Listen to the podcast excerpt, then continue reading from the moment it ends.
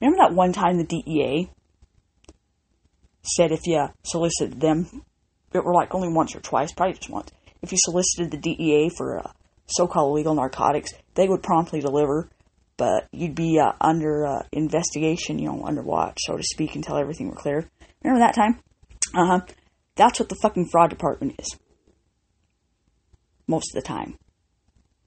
Because there are still motherfucking, there's still shit out there that the, well, if the fraud department finds out about, they can always trace it. They might be able to refund your bullshit fucking money, so to speak, as long as it's not a publisher's clearinghouse uh, things, so to speak. They might want to cut, but people would always report that one.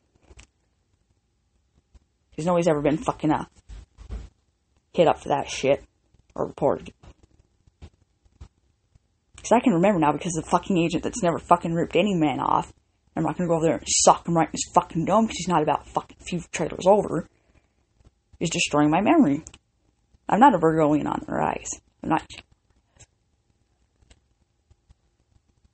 Yep, he'll rape your head. And raw.